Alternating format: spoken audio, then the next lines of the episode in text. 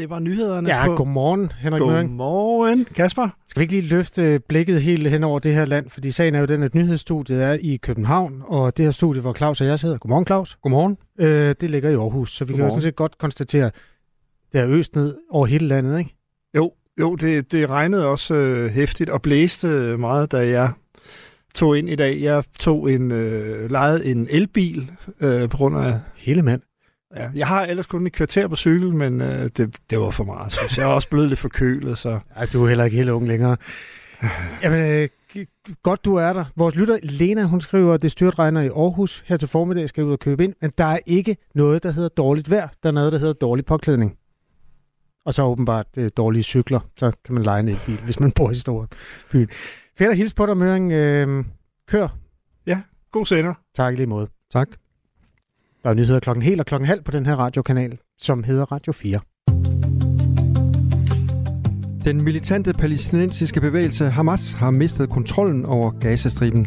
Sådan lød det fra Israels forsvarsminister i aftes.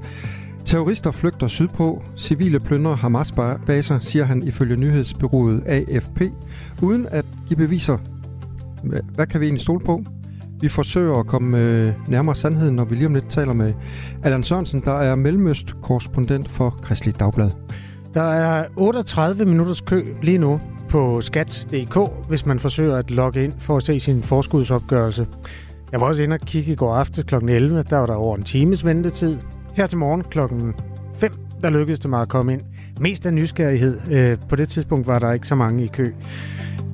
Grunden til, at der er mange i kø i år, er selvfølgelig de her nye ejendomsvurderinger, altså boligejerne, øh, kommer til at gå et spændende skatteår i møde, fordi nogle af dem har jo vist sig at være helt hen i vejret. Og de er jo altså regnet ind i den der forskudsopgørelse, som man kan se på nettet på skat.dk. Vi får hjælp. Ida Mosby, der er forbrugerøkonom hos Nordea, er med i Radio 4 morgen. Hun kan både fortælle, om der er nogle ting, man skal være øh, opmærksom på ikke at overse, og så kan hun måske også hjælpe dem, der er stået op til en forskudsopgørelse, der ligner øh, Jerusalems ødelæggelse. Det, det kommer vi til. Øh, hvornår er, er det her kvart i? et? Ja, det er om cirka et kvarters tid. Ah, kvart over. Ja, eller 20 minutter over. Perfekt. Mm. Og så er der noget førstehjælp. Ja, og det skal vi tale om, når vi kommer på den anden side af klokken halv ni. Men det er ikke førstehjælp til øh, dig og mig, Kasper. Det er til møbler i det offentlige rum. For alt for mange gode møbler, de dør simpelthen, eller de bliver sløje og trætte, mens de står på et øh, lager i de offentlige bygninger. Så nu er møbler blevet hovedpersonen i en ny guide med førstehjælp til de her møbler i det Mm. offentlige. Skal vi ikke tage den på den anden side af halv syv i stedet for? Jo. Jeg tror, du sagde halv ni. Der er meget længe til. Men anyway, vi sender tre timer. Det her det er mellem 6 og 9. Øh, Claus Andersen og Kasper Harbo er dine morgenværter. Tak fordi du har talt for Radio 4. Godmorgen. Du lytter til Radio 4. Vi begynder i Gazastriben, hvor Israel efter fem ugers øh, militær indsats i går kunne fortælle, at øh, den militante organisation, skråstreg terrorbevægelsen, Hamas har mistet kontrollen med Gaza. Det er altså en udtalelse, som kom fra den israelske forsvarsminister Yoav Galant i går. Øh, Hamas har ikke umiddelbart svaret på øh, Israels forsvarsministers udtalelser, men det her det kan jo altså indvarsle, at man måske står et nyt sted i forhold til den her krig, som alle håber at få overstået hurtigst muligt. Allan Sørensen øh, hjælper os tit med at overskue, hvad der er sidste nyt fra Israel. Han er også med nu, mellemøstkorrespondent fra Kristelig Dagblad. Godmorgen, Allan Sørensen. Godmorgen. Den her melding om, at Hamas har mistet kontrollen med Gazastriben, øh, kan du fortælle noget mere om det? Ja, jeg vil sige, øh, at Hamas er på vej til at miste øh, kontrollen over Gazastriben, fordi Hamas er stadigvæk til stede, og Israel har ikke en, en klar sejr endnu. Øh, altså Hamas har stadigvæk sit, sit øh, øh, militante netværk øh, øh, i store dele af Gaza. Måske ikke i det nordlige Gaza, hvor Israel er i øjeblikket, men stadigvæk i Gaza by og også længere sydpå. Men grunden til, at Israel er ude at sige det her øh, med, at, at Hamas er, er ved at, eller har mistet kontrollen, det er jo, at Israel øh, her tidligere på ugen indtog øh, Hamas' parlamentsbygning og simpelthen lod øh, israelske soldater tage, tage selfies øh, inde i øh, parlamentsbygningen. Så man kan sige, at på den regerende øh, side, der, der har Hamas ikke længere sin, sin, øh, øh altså sin infrastruktur. Der har man mistet sin, sine institutioner osv. Men selvfølgelig er der stadigvæk en infrastruktur, øh, når det gælder terrorbevægelsen. Krigen her blussede jo op øh, 7. Oktober, først med Hamas terrorangrebene mod øh, civile og militante installationer i, øh, inde på, ja, på israelsk eh, territorium. Og øh, sidenhen eh, har Israel jo altså først bombet og er også gået på landjorden inde i Gaza. Hvilken type kamphandlinger der er, er der i gang nu? Ved du det? Ja, altså det, det vi ser, øh, altså jeg er der jo ikke selv, jeg er ikke selv til stede, men øh, via dem, jeg taler med, og også øh, via videooptagelser, som øh, dels palæstinenserne og dels Israel ligger ud, så handler det altså lige nu om, om reelle gadekampe. Altså Israel er overalt i, i millionbyen øh, Gaza. Øh, de har omringet hospitaler. Vi så i går en, en videooptagelse, som blev lagt ud af israelerne, hvor øh, Hamas opholder sig, eller Hamas øh, kriger opholder sig på et hospital, og så løber de ud øh, og skyder mod israelerne og løber tilbage igen. Så det er altså meget, meget øh, hæftige, hårde kampe i, i tæt bebyggede områder lige nu. Det her meget omdiskuterede hospital er blevet øh, genstand for den israelske øh, militære indsats, fordi man også øh, har spottet jo selvfølgelig, altså at, at Hamas bruger det. Men samtidig så er det jo også et regulært hospital, øh, hvor der ifølge de palæstinensiske sundhedsmyndigheder opholder sig 2300 mennesker, også børn og spædbørn. Og ifølge en talsmand for Gazas sundhedsministerium er 32 mennesker døde som følge af den israelske belejring, fordi der mangler strøm. Øhm, hvordan forholder Israel sig til det? Israel øh, øh, går mod den øh, øh, altså den gængse holdning på den måde, øh, at man på den ene side i Israel godt ved, at det her er, er skrækkelige billeder, som, som har stor indtryk, eller gør stort indtryk på omverdenen, øh, og, og også fører til kritik øh, fra amerikansk, europæisk og også arabisk side, fordi billederne på hospitalerne simpelthen er så øh, skrækkelige, som de er. Men samtidig, øh, og det er også noget, Israel gjorde i, i går og gjorde et stort nummer ud af, så lægger man øh, videooptagelser ud nu og billeder, der beviser, og det, det er ikke det hospital, vi taler om nu, som hedder Al-Shifa, men på, på Rantisi-hospitalet, som også ligger i Gaza. Der viste Israel i går en, en øh, videooptagelse af et omfattende tunnelnetværk under selve hospitalet. Og Israel mener endda, at nogle af de gisler, som nogle af de 239 gisler, der blev taget den 7. oktober af, af Hamas, at de har opholdt sig eller er blevet øh, opbevaret under det her Rantisi Hospital. Og man ser altså øh, øh, masser af våben, masser af granater, øh, samtidig med, at man ser øh, underjordiske tunnelnetværk under et, øh, et hospital, der i det her tilfælde var et, et hospital for, øh, for kræft, kræftsyge børn. Øh, og så, så Israel forsøger at besvare den her kritik af, af kampen mod hospitalerne ved at, ved at lægge kortene på bordet og sige, prøv at høre, øh, det er det her, der er tale om. Altså vi taler om tunnelnetværk, militante tunnelnetværk under øh, selve hospitalerne. Jeg taler med Allan Sørensen, der er mellemøstkorrespondent for Kristelig Dagblad med fra Israel. Du må undskylde, jeg bliver en lille smule distraheret. Er det, øh, Allan, er, er det en kat, du har i baggrunden? Det er en kat. Jeg lukker den lige ud. Jamen, det behøver du. Ja, hvis den gerne vil ud, så gør jeg endelig det. Altså, det er jo også uh, historien om, at livet går videre i en tid, hvor øh, der ikke er ret meget, der er normalt, hverken i Israel eller nogen andre steder øh, i Mellemøsten. Men livet skal gå videre. Godt, du fik den ud, Allan Sørensen. Øhm, det, det, ja, tilbage på sporet. De her det, næsten 250 mennesker, som blev taget som gisler, de øh, menes jo at have nu, i nogle tilfælde været flyttet rundt, og andre tilfælde være sådan permanent stationeret i nogle af de mange tunneler, øh, Hamas har inde i Gaza by. Er der noget nyt om nogen som helst af dem? Ikke, ikke rigtigt. Altså Hamas har lagt nogle videoer ud, hvor nogle af gislerne taler. Der er forlydende om en, en snarlig eller en mulig øh, fangeudveksling, øh, som gælder omkring øh, 80, altså mellem, mellem 50 og 80 gisler vil blive løsladt. Øh, det, det, altså Israel har øh, øh, bekræftet, at der er en, altså der muligvis er en øh, fangeudveksling på vej.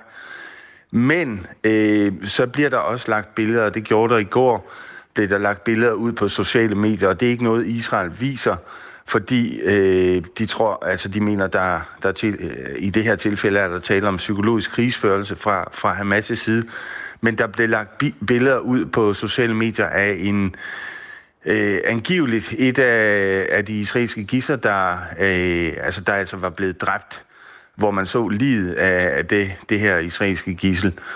Øh, så der, der, det foregår på flere planer. Altså, der er både den, den psykologiske krigsførelse, parterne presser hinanden, og så er der de reelle forhandlinger øh, om en, øh, en fangeudveksling, som finder sted mellem Hamas og Israel med, med Katars og med, med Ægyptens melding. Hvad er den langsigtede plan, udover at få de her gisler befriet? Altså Israel har nu invaderet i hvert fald den nordlige del af Gaza, og vil på et eller andet tidspunkt formentlig komme til at sætte sig på området. Har de tænkt sig, at det skal være israelsk territorium fremover, eller hvad er planen? Nej, det tror jeg ikke er planen. Vi, vi kender ikke detaljerne i planen. Altså først og fremmest vil, vil Israel nedkæmpe Hamas, og jeg tror, der vil blive skruet op for den militære landoffensiv i, i løbet af de næste par dage, fordi Israel øh, er rykket ind fra nord og sidder nu på Gaza by, men de ved også godt, at, at Hamas i stor stil er, er rykket mod syd, og der mangler de ligesom at, at bekæmpe øh, Hamas. Men øh, øh, både Netanyahu og andre minister i, altså premierminister Netanyahu og nogle af de andre minister har været ude at sige, at Israel ikke har nogen interesse i at, at regere Gaza.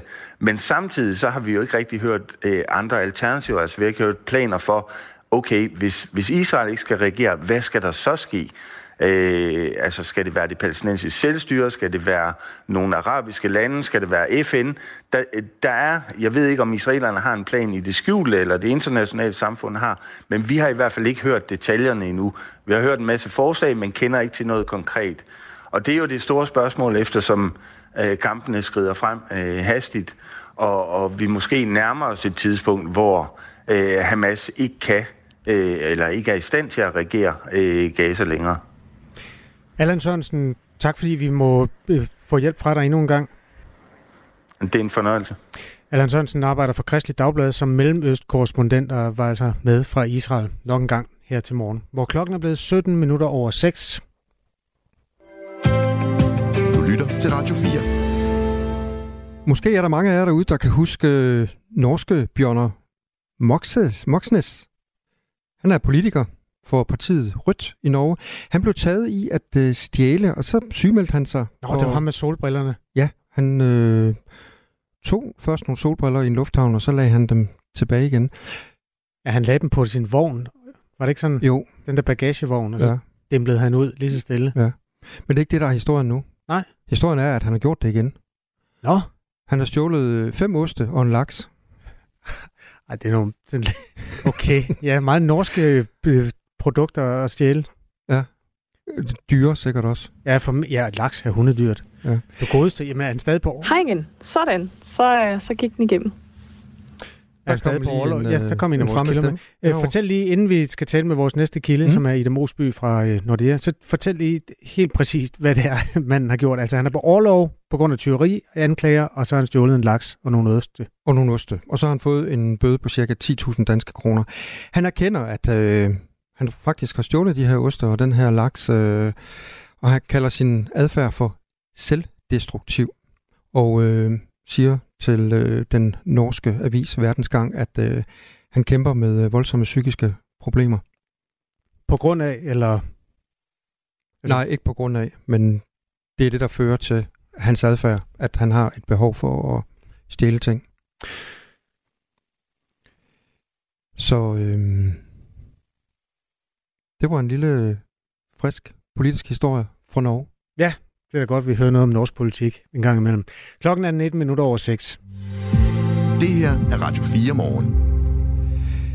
Er du en af dem, som ikke ligefrem er verdensmester i at øh, udfylde og opdatere din øh, forskudsopgørelse? Eller tror, at det hele det nok skal gå, og så lader du skæbnen ligesom bestemme og skat bestemme, hvad der kommer til at ske med din forskudsopgørelse, så er det, du skal lytte med nu, fordi det er fra i dag, at du kan rette i din øh, forskudsopgørelse for næste år, altså for 24. Godmorgen, Ida Mosby.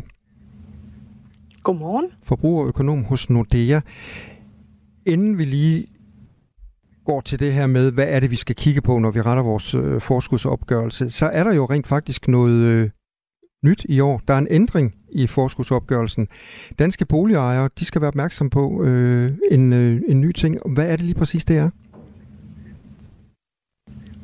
Ja, jamen øhm, som noget nyt, så skal vi til at betale vores boligskatter over vores A-skat.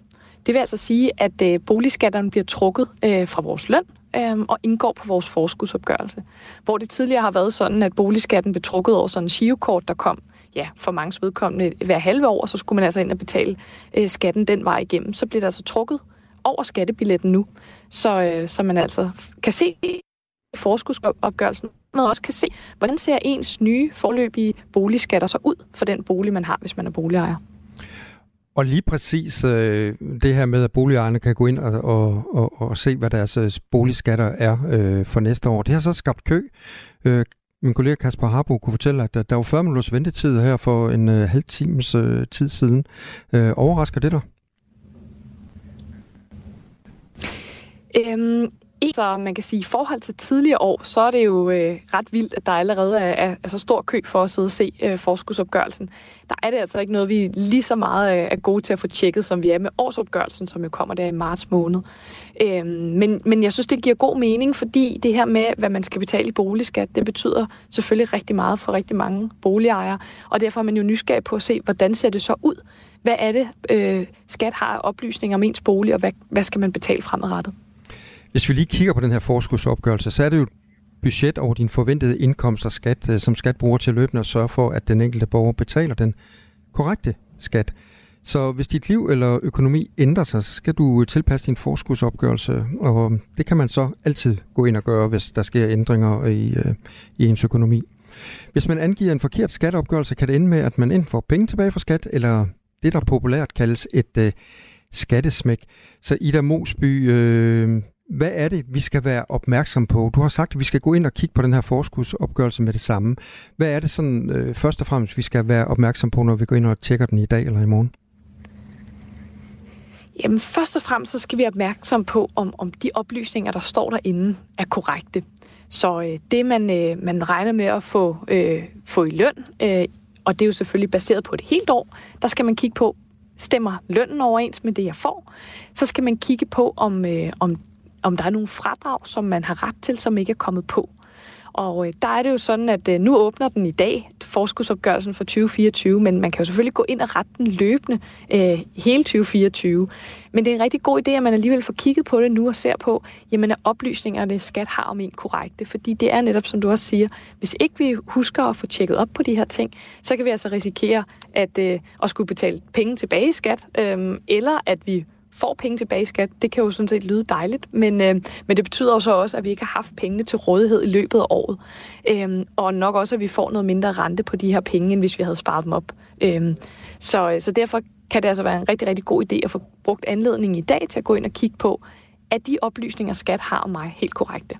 Hvor meget betyder det egentlig, at vi går ind og kigger på det, og det får rettet? Altså, hvor meget øh, kan en gennemsnitsdansker øh, finde, tjene, øh, øh hvis man laver en perfekt fyldesgørende forskudsopgørelse?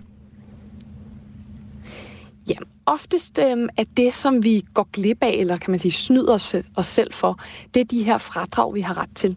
Så det er sådan noget som rentefradrag, øh, det er kørselsfradrag, det der også hedder befordringsfradrag. Men man kan også få fradrag for øh, rengøring og vinduespudsning og børnepasning, øh, for at give nogle eksempler. Så det vi typisk ser, det er, at der er mange, der snyder sig selv ved at glemme at få de de her fradrag talt med. Og øh, det er meget forskelligt, hvor meget vi vil kunne, øh, kunne spare i skat, kan man sige, ved at få det hele på. Men for mange vedkommende kan det godt være flere tusind kroner om året, vi sådan set snyder os selv for. Så, øh, så derfor er det altså en god idé at få kigget på, øhm, og, og få, øh, ja, få, få husket at taste det hele ind, fordi man, det er jo selvfølgelig ens egne penge, så det er da surt, at, øh, at man ikke kan beholde med egen lomme, men, men betaler for meget skat. Men nu siger du snyder i skat. Er, er det ikke lidt lige meget, når det kommer til stykket? Får vi dem ikke bare øh, tilbage, når øh, årsopgørelsen den bliver, øh, den bliver lavet i begyndelsen af, af næste år? Eller i 25 er det jo så. Sådan er det med vores, øh, ja, altså sådan, sådan er det med vores løn. Så øh, hvis vi kommer til at taste et forkert beløb ind, altså når vi skal, skal prøve at regne på, jamen, hvad kommer vi til at tjene før skat i løbet af et helt år. Hvis vi så får tastet øh, et forkert beløb ind, øh, for eksempel et alt for lavt beløb, jo, så, så får vi nemlig det her skattesmæk. Altså så skal vi betale nogle penge tilbage, når vi får årsopgørelsen. Men øh, fradragene, det er vores eget ansvar at få tastet dem ind, fordi dem, dem kender øh, skat ikke. Så skat ved ikke, hvor langt vi har til og fra arbejde, om vi har mulighed for at få kørselsfradrag. Skat ved heller ikke, om vi har fået rengøringshjælp øh, eller andet den slags. Så, så derfor, så, hvis man ikke får tastet det ind, så øh, er det så noget, man ikke får pengene tilbage for. Så har man godt nok, når årsopgørelsen kommer, så har man en periode til at få puttet det på, man havde glemt. Så der har man en lille redning der, kan man sige, hvis man gerne vil, vil have pengene ud. Men som udgangspunkt skal man, skal man prøve at tænke det sådan, hvad ved skat om en? og de, de har relativt mange oplysninger på os, altså vores løbende vores løn og vores boligsituation og den slags. Øh, men, men der er altså en del af de her fradrag, som, som vi selv skal huske at skrive på, fordi ellers så opdager skat det ikke. Og hvad er det så typisk, hvis vi lige skal øh, gentage det, for, for nogle fradrag, vi sådan glemmer, når vi udfylder den her forskudsopgørelse eller går ind og retter i den? Ja, det er typisk sådan noget som kørselsfradraget. Øhm, der kan man gå ind og, og se på, jamen, hvor, hvor langt er det, man har til og fra arbejde, og så kan man, kan man taste ind, og så se, så får man øh, fradrag for, øh, for den, den transporttid, man har. Øh, så er det sådan noget som øh, rengøringshjælp. Øh, der skal man huske, man skal selvfølgelig have kvitteringerne, og dem kan man så uploade, og, og så skal man øh, skrive på, hvad man har haft der. Det kan man også få fradrag for. Og øh, så er det sådan noget som vinduespudsning og øh, børnepasning, som er noget af det, som er relevant at få på, og som øh, ja, det er ikke sådan set ikke noget nyt, men, men særlig vigtigt i år er det at kigge på sin rentefradrag. Fordi det er sådan, at vi også har fradrag, hvis vi betaler renter. Og i og med, at renten er steget rigtig meget det seneste år, så er det altså også et sted, hvor der kan være et, et noget større fradrag at hente, end der har været tidligere, hvor renten jo har været omkring 0. Vi får lidt hjælp af Ida Mosby fra Nordea, som øh, i festligholder sammen med os, at man nu kan kigge på sin forskudsopgørelse for næste år. Vores lytter Bendix er også på vej derind og spørger lige, jeg ved ikke, om du kan svare på stående fod, Ida, men øh, under hvilket punkt, eller hvor på forskudsopgørelsen, er boligskatten opført? Har du også chance for at undersøge det? Uh ja, det er et, øh, et godt spørgsmål. Det har jeg faktisk ikke nået at få tjekket her til morgen, øhm, fordi jeg har skulle være i, i radio og den slags. Øhm, jeg vil tro, at det ligger som et særskilt punkt, altså fordi det, det er noget nyt, at, øh, at boligskatten kommer ind. Så det tror jeg, man ligesom kan se som et, som et nyt punkt for sig, når man, øh, når man kommer ind. Men jeg må desværre være svar skyldig, fordi jeg mangler også selv at få den tjekket. Skal gøre det her øh, efter det her interview faktisk og se, hvordan det ser ud. Jamen, du Men jeg, til at kan, i jeg vil meget gerne slå et slag for, øh, for nogen. Ja, yeah, det gør jeg nok. Ja, så det er derfor, jeg må, jeg må sætte den i gang, og så må jeg se, hvornår jeg får, får adgang. Men, øh, men jeg vil gerne slå et slag for deres fradragsguide inde hos Skat. Mm. Fordi de har lavet sådan en ret god guide, synes jeg, som, øh, som de har forbedret de seneste år, hvor man netop kan se, jamen, hvad kan der være forskellige fradrag, og hvad kan være relevant for mig, fordi det er jo selvfølgelig virkelig uoverskueligt, hvis man skal igennem det hele, og meget af det er ikke relevant for en. Så der er det altså en god idé lige at gå den igennem, og så se, hvad, hvad er det, jeg skal være særlig opmærksom på at få med. Folk, der har fulgt med i dagspressen, har sikkert også opdaget, at øh, regeringen har været ude og love skattelettelser. Øh, nogen får mere end eller mere mindre end, end andre, og så videre, så videre. Men der er skattelettelser på vej. Det er bare ikke det skatteår, der går i gang nu. Er det ikke rigtigt forstået? Altså det er fra 25, at man kan glæde sig til dem, hvis man øh, får noget.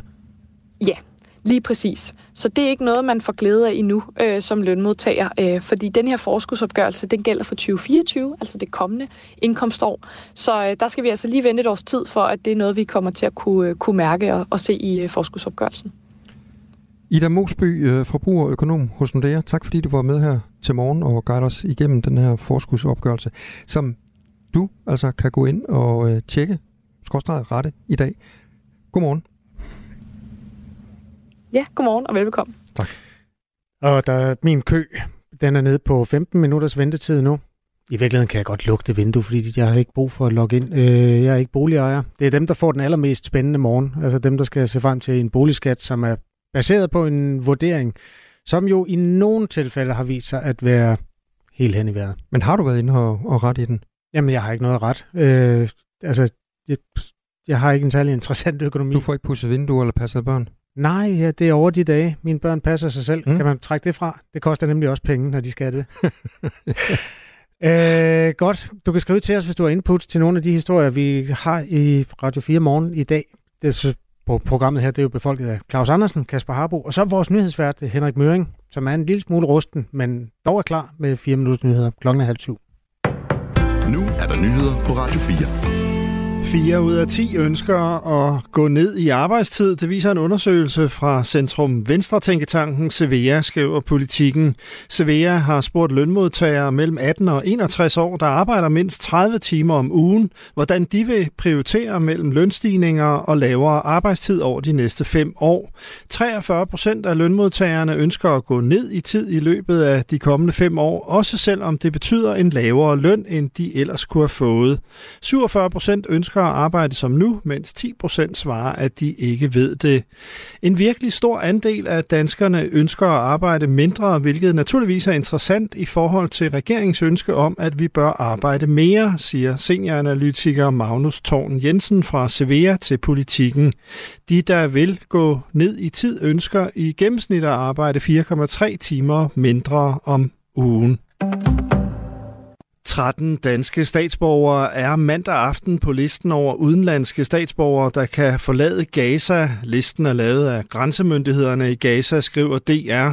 Der har hidtil været fem på listen, af dem er fire kommet ud af Gaza. I går landede dansk barn og barnets palæstinensiske mor i Danmark, efter at de søndag var blevet evakueret fra Gaza. To øvrige personer blev også evakueret søndag. De ventede sig ankomme i dag. Udenrigsministeriet har oplyst, at der er omkring 20 personer på den danske evakueringsliste. Evakueringerne foregår via grænseovergangen Rafah mellem Gaza og Ægypten. Grænseovergangen har dog været lukket flere gange i løbet af den nu mere end fire uger lange konflikt.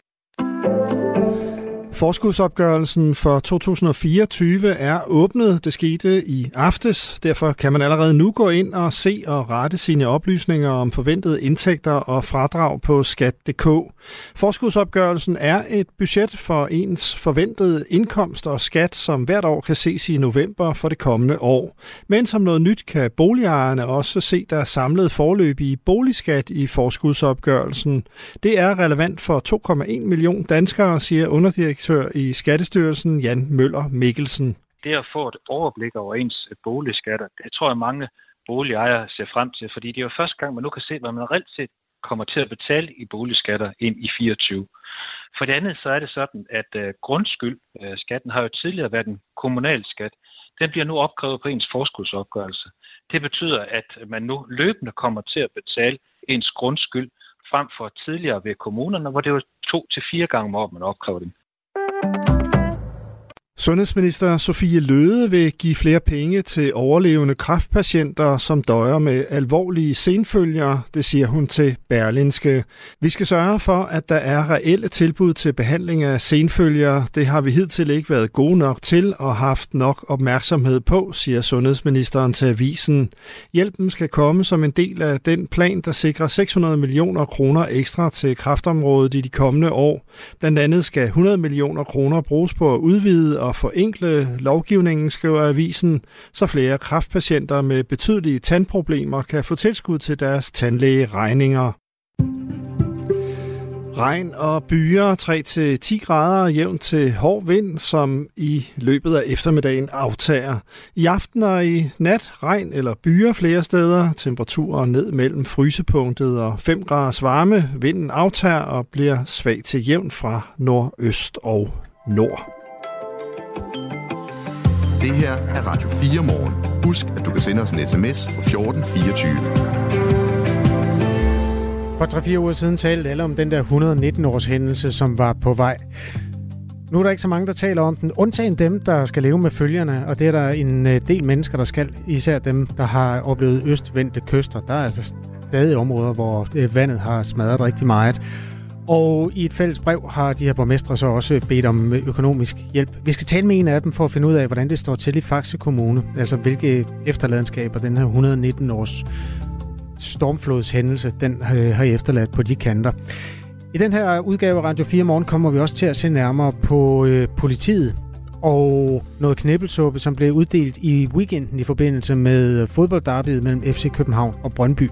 Der florerer rigtig voldsomme videoer på sociale medier en civil politibetjent er øh, PT øh, lagt ud flere steder, både med nærbillede og telefonnummer. Vi har lidt senere på morgenen en øh, politiforsker med, der skal øh, hjælpe os med at belyse, om det her egentlig er noget nyt, altså den der meget kritiske tilgang til politiet. Og vi vil også meget gerne høre fra dig. Vi kommer til den øh, del af det. Jeg har også nogle lyde fra nogle af de optrin, som vi gerne vil spille her i radioprogrammet.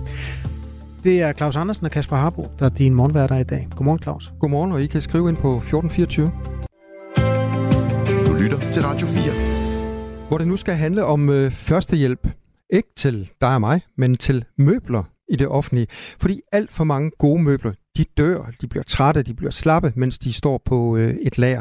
Så møblet er hovedpersonen i en ny guide med førstehjælp ind i det offentlige møbelforbrug. Godmorgen, øh, Jakob øh, Antvorskov. Godmorgen. Du er projektleder for Cirkelhuset i Odsherred Kommune. Et hus, der sådan har fokus på øh, den grønne udvikling. Er det rigtigt forstået? Ja, det er fuldstændig rigtigt. Du har så lavet faktisk, går vi så meget, faktisk går vi så meget op i det, så vi ikke har noget hus, selvom det hedder Cirkelhuset. Så, så vi, vi er helt minimalistiske. Så I står ude på en mark og råber? Ja, fuldstændig. Ja. Du har lavet en guide på fem trin til, hvordan vi kan redde møblerne i øh, den offentlige sektor. Hvorfor? Det er det korte spørgsmål. Jamen, jamen altså, øh, for, fordi at det var nødvendigt, øh, kan man sige. Øh, når man begynder at kigge på, øh, øh, på møbler, som vi gjorde, hvad, hvad sker der egentlig med vores møbler i vores kommune, det er Odshavet Kommune, så, så opdager vi, at der er sådan set brug for førstehjælp. Og, og så begyndte mig og mine kolleger at, at prøve at stykke noget sammen. Hvad er det egentlig, vi har lært af det forsøg, vi har lavet? Så lavede vi den her førstehjælpsguide. Og, og det er jo førstehjælp, de dør jo, så der er jo brug for førstehjælp. Men hvorfor er det vigtigt at redde de her øh, møbler? Altså for det første er det helt logisk øh, vigtigt sådan økonomisk, øh, og for det, altså, det, det er ærgerligt at smide dem ud, og det, dels så optager de jo sådan set også lagerplads, som man betaler husleje for. Men så kommer hele øh, klima- og ressourceargumentet, hvor det virker vanvittigt at, at smide øh, møbler ud, især, altså især fordi de består af, af metal og træ og ting og sager, som vi kunne enten bruge andre steder, eller også så skulle vi øh, lade være med at skabe, at skabe nye. Hvem er den her guide til? Er det øh, til alt muligt manden, pedellen øh, ude i, i, i kommunerne, som går og passer på de her møbler og sætter dem til side? Ja, jamen det, den, den kommer egentlig hele vejen rundt. Den starter faktisk med, at man skal jo, i første hjælp skal man starte med at skabe sikkerhed. Og, øh, og der har vi det her, der stands ulykken. Og ulykken, den starter sådan set i øh, kommunernes indkøbsafdelinger. De bliver ved med at købe ting, hver gang der er et problem, eller hver gang der mangler en stol eller noget, der går i stykker, så kan man skrive ned til indkøbsafdelingen, og så køber de en ny. Øh, så ulykken skal stanses i indkøbsafdelingen. Men det, som er sjovt, det er jo, at, at det gælder jo også for herre fra Danmark. Altså, vi har jo alle sammen et eller andet møbel, som vi har sat ned i kælderen, og som vi tænker, det skal en gang, og så sker det aldrig. Og så får vi faktisk også købt en masse nye ting. Så det er jo, det er jo fuldstændig en til en øh, med med til, hvad der skal ske hjemme hos os. Jakob øh, Antvorskov, han er projektleder for Cirkelhuset i Herred Kommune, og øh, du har været med til at lave en guide til, hvordan øh, vi redder møblerne i den offentlige sektor. Jeg fik sagt i starten, at der er fem trin i den her guide. Kan du ikke lige i overskriftsform, overskriftsform lige hjælpe os igennem øh, den her guide? Hvad er det for fem trin? Hvad skal vi være opmærksom på? Først skal man skabe sikkerhed. Og øh, standsulykken er jo en ting. Og kan man ikke standsulykken, så må man lære at købe brugte møbler, eller også så må man måske ind, ligefrem indføre et indkøbsstop. Der er tit uh, ansættelsestop i kommuner. Det kunne være, at man skulle prøve med et indkøbsstop. Uh, en, en ting, vi ser, det er hævesinkebord. Hold nu op, hvor, hvor, uh, altså, hvor bliver der købt mange hævesinkebord. Jeg, jeg sidder ved det nu. Ja, ja, ja. Pas godt på det, hvis det går i stykker. Og det, der især sker, det er, at man tænker, ej, det er for stort. Nu er det lidt mere moderne med mindre modeller. Så de små hævesænkebord, de røg lige ud af vores lager med det samme, men de store dem har vi stadig, og dem skal vi så have savet ned i størrelse måske. Men det er spændende. Nå, næste skridt er at vurdere den til skadekommende, og der kører man med sådan en ABC-guide. Øh, A, det står for airways. Kan man nøjes med at puste støvet af den, så er det ret fint. B, breathing. Og det er sådan, om, hvis nu klimateamet, de stønner, når du siger, den her, den smider jeg lige ud i brandbart. Åh, nej, siger de så. Okay. Hvis de siger det, så skal du gå til C for circulation. Altså send den hurtigst muligt videre i kredsløb. Fordi hvis den bare står på et lager, så dør den nok. Så Nå. det her, det handler altså om cirkulær økonomi, genbrug og genanvendelse? Ja, og det burde alt i vores liv selvfølgelig se, gøre ud fra mit øh, perspektiv. Så kommer tilkald hjælp, og så kommer og giver almindelig møbelhjælp. Det kan være støvsugning, en opredet klud, eller måske lige frem at, øh, at have et internt netværk af eksterne fixer, eller sådan nogen, nogen, der kan hjælpe med at reparere tingene. Og det sidste, det er genoptræning. Og det er jo sådan noget med forebyggelse, og øh, det kunne være, at man skulle male det, eller ombetrække det, eller måske lige frem ombygge nogle møbler. Det er der folk, der er gået i gang med. Så hvad er det, landets kommuner kan få ud af at genbruge øh, de her møbler? Ja, altså det, det, det er penge, og så er det CO2-besparelser, og så er det mindre materialeaftryk. Det er jo kommet frem, at dansker, hver dansker øh, tager sådan, hvad er det, 24,5 ton fra planeten om året. Det er jo ret vildt. Øh, og der bliver vi nok nødt til at, at lade være med at altså stoppe det her take, make, waste, hvor vi sådan altså smider ting ud efter brug. Vi skulle måske prøve at se, også om vi måske kunne sælge dem og give dem videre til nogle andre. Det er jo et problem både for her og for Danmark. Det, ah, det er lidt ubekvemt at, at sælge ting, så kommer der nogen, man ikke kender. Og sådan er det også for kommunen. Det er svært, det der sælge ting. Det kan vi da ikke. Hvad skal det så koste? Så øh, jo, Hvorfor er den her øh, guide øh, relevant for os øh, almindelige danskere, som ikke lige øh, arbejder i en, i en kommune? Jamen, øh, altså nu, nu jamen, ja, det er det jo, hvis man gerne vil spare nogle penge, eller hvis man vil, hvis man vil sænke sin CO2-udledning, eller hvis man vil sænke sin materialeaftryk. Eller hvis man vil have nogle møbler af en kvalitet, og med en, øh, altså kan huske, åh, det der, det var min mormors, eller den der stol, den er købt under den forrige borgmester, eller den er fra den gang, at Arne Jacobsen designede ting til det her rådhus, eller noget, ikke? Der er også noget historie i det. Så hvad er det, man skal have øje for, øh, når man har et gammelt møbel, der ellers er, er, er på vej ud? Øh, så skal man passe godt på det, og så skal man se, om det kan repareres, og så skal man se, om øh, hvis man ikke øh, selv vil bruge det, så skal man sælge det. Og så er det jo det her med, at man skal have købt et møbel i en kvalitet fra start, som, har, altså, som kan bruges igen, og som kan repareres, og som man tænker, det her gider andre måske at have. Og vi, ellers så bliver det bare øh, blendet ud i en eller anden stor maskine, og bliver til sådan nogle, øh, øh, hvad hedder, sådan nogle plademøbler. Og, og så ved vi godt, når vi skal købe sådan et øh, plademøbel, der er lavet gamle blendede møbler, så holder det ikke så længe. Tak skal du have, Jakob øh, Antvorskov, projektleder for Cirkelhuset i Odsherred Kommune. Godmorgen. Selv tak. Godmorgen. Det her er Radio 4 morgen. Husk, at du kan sende os en sms 1424. I går aftes blev der ifølge Vejle Amts Folkeblad holdt et krisemøde på politigården i Vejle. Det her møde det kommer efter, at 200 politifolk øh, i Vejle i sidste uge erklærede mistillid til direktøren, Jørgen Abrahamsen fra Sydøstjyllands politi. Ifølge avisen deltager både øh, formanden for politifolkenes øh, fagforening, Heino Kegel, altså politiforbundets formand, og så Nils Mørk, der er formand for den lokale afdeling, altså Sydøstjyllands politiforening.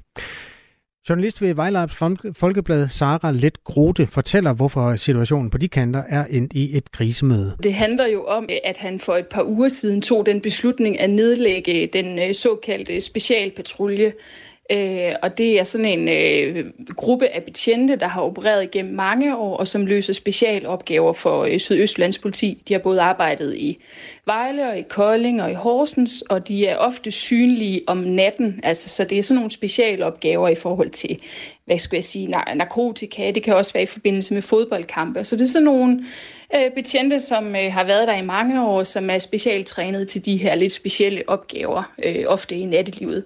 Men den, øh, den har han altså besluttet at nedlægge, og det har han i kølvandet på en artikel, som politikken bragte for tre uger siden, øh, hvor flere øh, borgere øh, fra Vejle stod frem og fortalte, at øh, de havde oplevet nogle af de her betjente øh, misbruge den magt, de jo har, når, når de øh, opererer, øh, og, øh, og de faktisk øh, gik så langt som at kalde de her betjente for et tæskehold.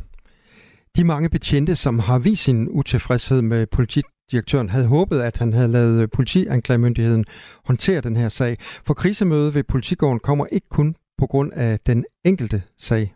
Noget af det, som betjentene jo faktisk går, øh, går ud og kritiserer, udover det, at de kritiserer, at Jørgen Abrahamsen øh, har lukket den her specialpatrulje, det er jo faktisk også, at han skulle være egenrådig og, øh, i, i, sin måde at agere på, og at han skulle øh, at det er kulminationen på årlang øh, topstyring i Sydøstjyllands politi, så måske er det faktisk et udtryk for en eller anden form for frygtkultur, kan man kalde det. Måske, at man faktisk ikke tør fortælle, hvordan det er inden for murene på den her arbejdsplads. Flere medarbejdere i øh, Sydøstjyllands politi har været udsat for trusler og chikane efter DR-dokumentaren, som øh, kom her for en måneds tid siden, den der hed Forfulgt af politiet. Den handlede om en syrisk families møde med politiet i Vejle. Og det betyder, at politikredsen har betalt for, at to medarbejdere og deres familier kunne opholde sig uden for deres egen bolig i en hel uge, da chikanen øh, var på sit højeste. Så lidt øh, Grote er heller ikke i tvivl om, at øh, det har været et øh, hårdt forløb for de involverede politifolk.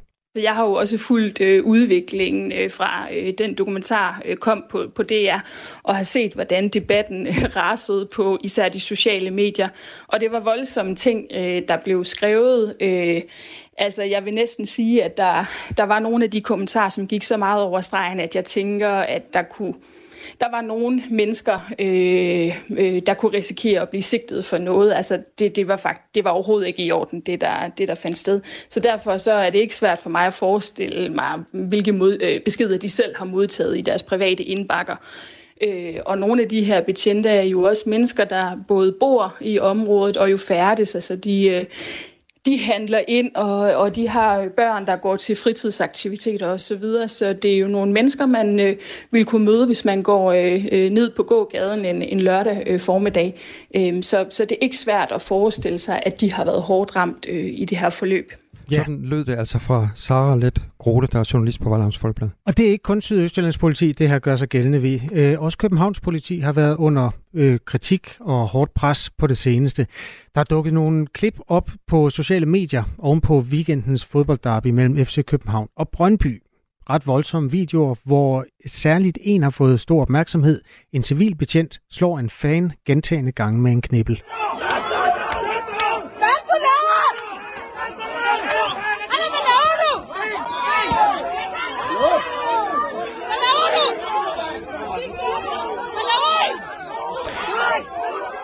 Den unge mand, øh, som er politiets øh, håndlanger, eller er altså ansat ved politiet eller politikadet, han er øh, ret kendt på de sociale medier i øjeblikket. Hans navn og telefonnummer er simpelthen blevet lagt ud i nogle af de øh, diskussionstråde, som er kommet oven på det her opgør mellem fans og politiet. Den her øh, viser altså, at øh, betjenten slår en fan 5-6 gange, men øh, der er også en forhistorie, som man kan se blandt andet på Ekstrabladets hjemmeside. Ekstrabladet har fået fingre i en privat video, som er optaget i en lejlighed, hvor man ser øh, det, der går forud. Øh, der, man ser blandt andet, at der bliver kastet forskellige ting mod betjente fra en større gruppe af de her fodboldtilhængere. Københavns politi siger til Ekstrabladet, at der blandt andet er blevet kastet kanonslag og flasker efter betjentene. Det her det er lidt en ny ting i vores tid, som vi også kommer til at kaste lys over øh, lidt senere på morgenen med hjælp fra en politiforsker. Altså sammenstød mellem politiet og demonstranter eller fodboldtilhængere er jo ikke noget nyt fænomen, men de sociale medier giver nogle nye muligheder for at øh, gå meget målrettet efter de politifolk, som så er ude og passe deres arbejde, i nogle tilfælde alt for hårdt. Det er der jo så et øh, retsligt system, der skal øh, vurdere, men Folkedomstolen har allerede taget stilling til den mand, der figurerer i den video, jeg spillede lyden af for lidt siden. Det kommer vi til at se nærmere på. Hvis du har kommentarer eller nogle erfaringer, der hører hjemme i det her øh, felt, så må du meget gerne skrive til os. SMS'en er altså åben på nummeret 1424. 1424, det er sms-nummeret til øh, Radio 4 morgen. Det her er Radio 4 morgen. Husk, at du kan sende os en sms 1424. Ja, så fik vi da sagt det en gang til. Vi øh, vender os mod noget andet nu, nemlig oprydningen efter de voldsomme øh, oversvømmelser efter stormfloden den 20. og 21. oktober. Den koster nemlig kystkommunerne rigtig mange penge. For at øh, finansiere det har de jo skrevet til øh, Miljøminister Magnus Heunicke, som vi tidligere har beskrevet her i Radio 4 morgen. Og vi har også forsøgt at danne os et overblik over, hvad der egentlig er sket altså under den her stormflod den 20. og 21. oktober. Ole Vive er borgmester i Faxe Kommune, valgt for Venstre, og er også en af de 11 øh, borgmestre, der har skrevet til Miljøministeren i håb om at få øh, noget økonomisk hjælp. Godmorgen, Ole Vive. Godmorgen. Hvilke spor efterlod de her oversvømmelser i jeres kommune? Altså, hvad, hvad kan man stadig se øh, som følger af stormfloden? Jamen altså, PT kan man jo stadigvæk se en stor del af de huse, som er kommet til skade eller totalt øh, raseret. Øh, det, det er det mest visuelle, og så kan man se det øh, moleanlæg, som vi havde ud mod vores kystvej, øh, som øh, blev nedbrudt her i den her forbindelse. Det blev altså simpelthen flækket af ved jordoverfladen. Det vil man også stadigvæk visuelt kan se. Men ellers har vi ryddet pænt op. Det er vi jo øh, gode til, og det gør vi rent hurtigt, og det havde vi nogle, øh, nogle få dage efter. Så vores folk har virkelig været i, øh, haft nogle lange dage og været i, i krig her det seneste stykke tid. Det blev kaldt en 100-års hændelse, og nogle gange endda en 119-års hændelse. Var det det i Faxe Kommune? Ja, det var det helt bestemt. Altså nu har vi ikke nogen officiel vandmåler i, øh, i, i Faxe Kommune. De ligger sådan i et par, i et par havne øh, ved siden af os. Men, men vi regner med, at vi har haft en, en, øh, en vandstandsstigning på sådan omkring 2 15-22 over daglig vanden, og så var der jo ellers øh, bølger og så videre ved siden af, så altså, det, er, det er rigtig, rigtig meget på de østvendte kyster. De ting, du beskriver her med ødelagte huse, det er jo et spørgsmål for forsikringsselskaberne og den enkelte borger. Så er der et måleanlæg, som er mere kommunalt, men altså sådan, det generelle spørgsmål er jo, hvorfor er det staten? Altså det er jo både Miljøministeren og Finansministeren, I har ragt ud til i det her brev. Hvorfor er det staten, der skal, der skal betale for det? Men det siger vi rent faktisk heller ikke, det er. Vi siger jo ikke, det er udelukkende af staten. Vi siger egentlig bare, øh, vi, vi savner en tilbagemelding om, at staten har øh, vores ryg. Og så øh, skal er det man ikke jo det huske samme? på... Nej, nej, det er det ikke. Øh, djævlen ligger altid i detaljen. Okay. Øh, vi, øh, vi har jo lige lagt kommunale budgetter, og der havde vi altså ikke taget højde for, at vi skulle have en, øh, en flerhundrede års hændelse på vores kyster, som har ødelagt for meget store millionbeløb. Så, øh, og, og, og vi går jo ind i en, i en vinter nu, øh, så øh, der plejer vi jo som regel at have ret store øh, øh, bølger og, og, og, og, og storme og så videre. Det er jo fuldstændig naturligt, men lige pt. af, af, af de ting, der skal værne for det, de er jo altså brudt ned, så vi vil jo rigtig gerne i gang.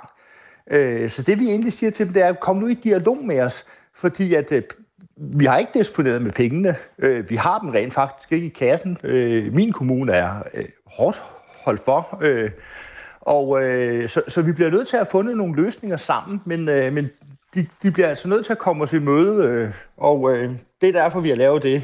Øh, indspark nu også 11 øh, kystborgmester.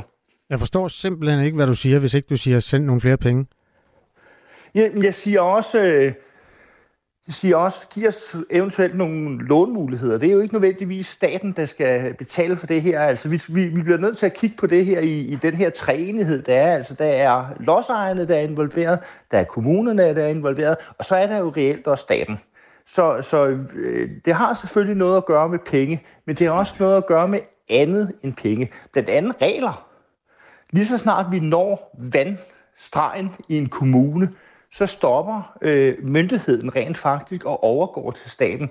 Det, så, så det vil sige, vi kommuner kan ikke bare gøre, hvad vi vil, og, og, og øh, så der er også nogle ting, vi ikke kan gå i gang med, fordi der kommer vi simpelthen til at vente på staten. Det er sådan set et opråb om, at vi bliver nødt til at sætte os sammen og få løst det her i fællesskab.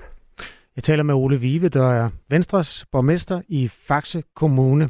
Der er en lytter, der følger med her, der skriver, send Ole på studietur til Holland og lære at bygge et dige af jord med får. Ja, altså det behøver vi sådan set ikke at tage til Holland for. Det har vi jo mange steder i Danmark. Altså øh, et af, øh, et af de steder, vi har allermest kyst i, i Danmark, og, og, og, og dermed også stiger. Øh, det var jo efter den store hændelse, vi havde tilbage i 1800-tallet, og det er nede på Lolland. Så jeg behøver sådan set kun at tage til Lolland, og ikke til Holland, hvis jeg gerne vil se det, som den pågældende lytter nu, nu refererer til. Så, Tommy, øh... Tommy hedder han. Det er jo meget elegant, Lolland-Holland-billedet der, men så kan man jo måske stille det kritiske spørgsmål. Hvordan kan det egentlig være, at kommuner som jeres ikke har været en tur på Lolland og, og tage ved lære? Fordi vi ved jo, at det bliver mere voldsomt. Jamen, øh, og så, så må jeg jo til, komme helt tilbage til det, jeg sagde lige før. Lige så snart vi når vandkanten, så er det ikke længere kommunen, der er myndighed. Så skal vi have de statslige myndigheder med indover. Så, så, så borgeren har jo fuldstændig ret. Det lyder så nemt. Det er det bare ikke i det regelsamfund, vi har i Danmark. Så, så øh, vi skal have staten med på banen, for ellers må vi ikke lave de pågældende ting. Har I fået nej til nogle konkrete kystsikringsprojekter? Vi har øh, på et øh, tidspunkt øh, spurgt om, at vi måtte lave sådan et stenrev uden for vores, øh, der hvor vinden som regel står allermest i. Det har vi ikke fået til. Altså, det, det var et helt konkret kystprojekt, så ja, det har vi. Vi har også haft øh, spurgt om høfter, øh, som kan være med til at bryde bølgerne.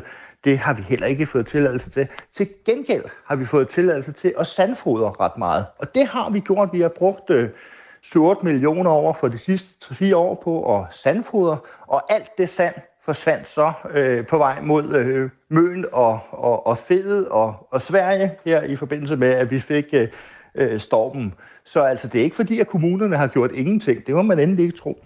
Sandfoder, hvad er det, det betyder?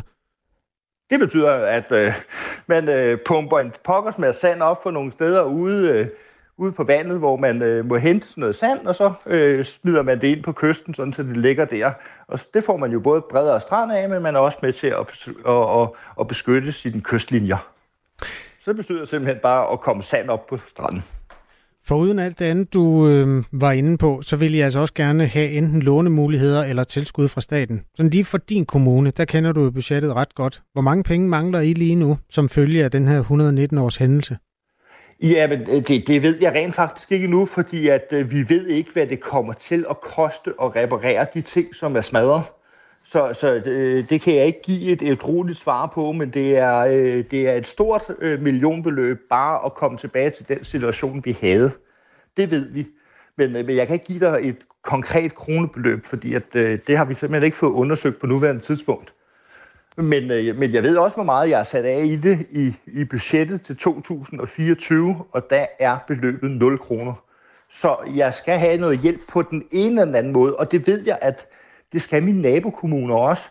Og opråbet er sådan set, kom nu i dialog med os, fordi lige om lidt, så får vi en storm igen, og så har vi højst sandsynligt balladen igen. Og det er jo kæmpe værdier, der går tabt bag en eneste gang. Kan kommuner som jeres, øh, som folk jo også søger til, fordi det ligger et godt sted, altså lave en form for opsparing til den type? Ja, det, og det gør man jo også mange steder. Øh, lige nøjagtigt, øh, min egen kommune har ikke så meget af, af, af den type, fordi det har vi ikke så meget, hvor vi har sommerhusområder direkte ud mod stranden, så, øh, så, så det er ikke noget, vi har voldsomt meget af i Faxe Kommune, men det har man i, øh, i, i mine nabokommuner, og det gør, man, det gør man sådan set allerede, så det vil der egentlig ikke være noget øh, specielt nyt i. Det er jo en mulighed, når næste års budget skal lægges i hvert fald, men i første omgang er der skrevet til øh, finansministeren og miljøministeren fra 11 borgmestre, hvor er den ene borgmester hedder Ole Vive og opholder sig i Faxe Kommune. God dag. Tak i lige måde. Klokken er over tre minutter i syv. Du har fået til job at synge kor for ABBA. Jeg, jeg var ikke simpelthen ikke klar over, hvor sindssygt det egentlig var. Det var jeg jo ikke. Jeg var jo bare ni år og glad i låget. Musik er en hurtig genvej ind bag facaden. Jeg følte jo, at alle de sange var til mig. Ind bag den offentlige person. Jeg kiggede ind i et mørke. Det er jo der, jeg skal hen. Det er jo der, alt trøst er. I Portrætalbum bruger Anders Bøtter musikken til at vise nye sider af sine gæster. Carmen Køllers uh, Axel Byvang, har han en playliste? Jeg ved ikke, hvad jeg skal sige det. Det er så pinligt. Blandt andet Backstreet Boys. Lyt til Portrætalbum i Radio 4's app, eller der, hvor du lytter til podcast. Radio 4. Hold kæft, mand. Det tror Ulla Terkelsen ikke, det der. Ikke så forudsigeligt. Før interviewet med øh, faktisk borgmester Ole Vive, der rakte du, øh, Kasper Harbo, ud efter lytterne, som har haft en oplevelse med øh, politivold, eller bare havde en, øh, en holdning til, til den historie, vi kører her øh, til morgen. Og øh, Blandt andet Jesper har skrevet til os nu, jeg vil da mene, der generelt er tillid til politiet. Der hvor min film den knækker, det er, at man gang på gang ser politifolk tæskeløs på folk, der i forvejen er låst fast. Det virker unødvendigt.